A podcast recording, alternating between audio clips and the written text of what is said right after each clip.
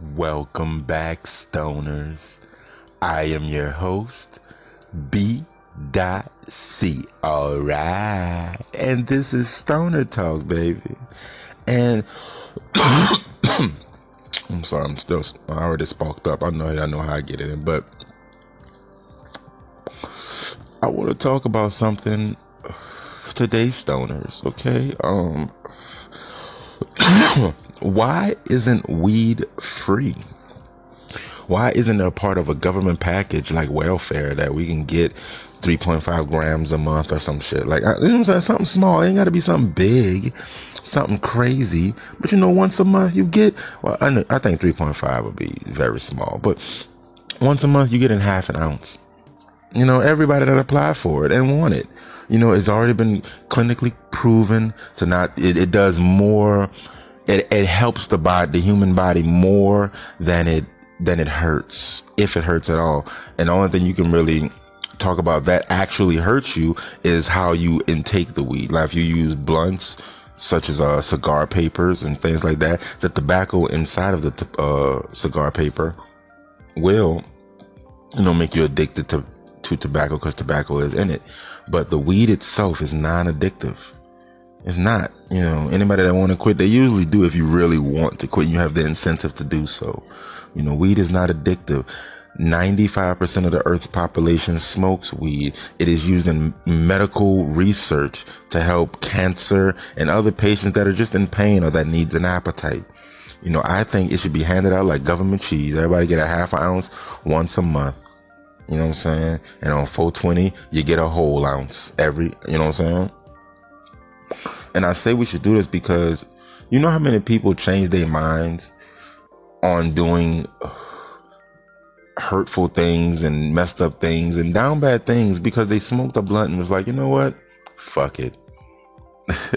Come on, talk to me, stoners. How many times were you in a bad situation and you was like, you know what? Fuck it, man. I ain't even worried about it. Hit your blunt and feel good. You know what I'm saying? I've done that on so many occasions.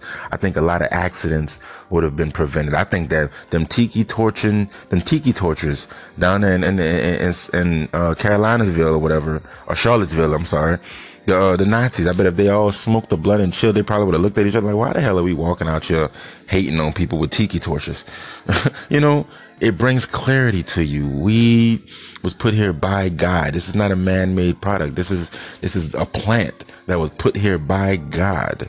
You know, did he want us to smoke it? Didn't he? I don't know. Maybe it was to, you know, I'm saying maybe we were supposed to be Earth's uh, aroma. Maybe the whole world was supposed to smell like weed. I don't know. But all I know is God put it here, and there's nothing. I'm not. I'm not gonna say that. I'm not gonna say nothing God put here that would that would hurt you because there's a lot of things. I bet you you get dropped inside of a volcano, you're gonna hurt. but Nah, I honestly sitting here thinking, why isn't weed free? Why isn't it handed out like government cheese? I don't know, stoners. What do y'all think about that? You know, like every human being, once you hit the age of 21 and you own your own home, apartment, home, loft, whatever, whatever you own is your, you have your own address, then that person gets an ounce of weed and it be good weed too. You know what I'm saying? If you uh, are, and we can do some diverse things with this. I mean, if you're a, a, a felon, you know what I'm saying? Then you can't get good weed. They send you Reggie. You know, you know what I'm saying? you got to get Reggie till you get your life together.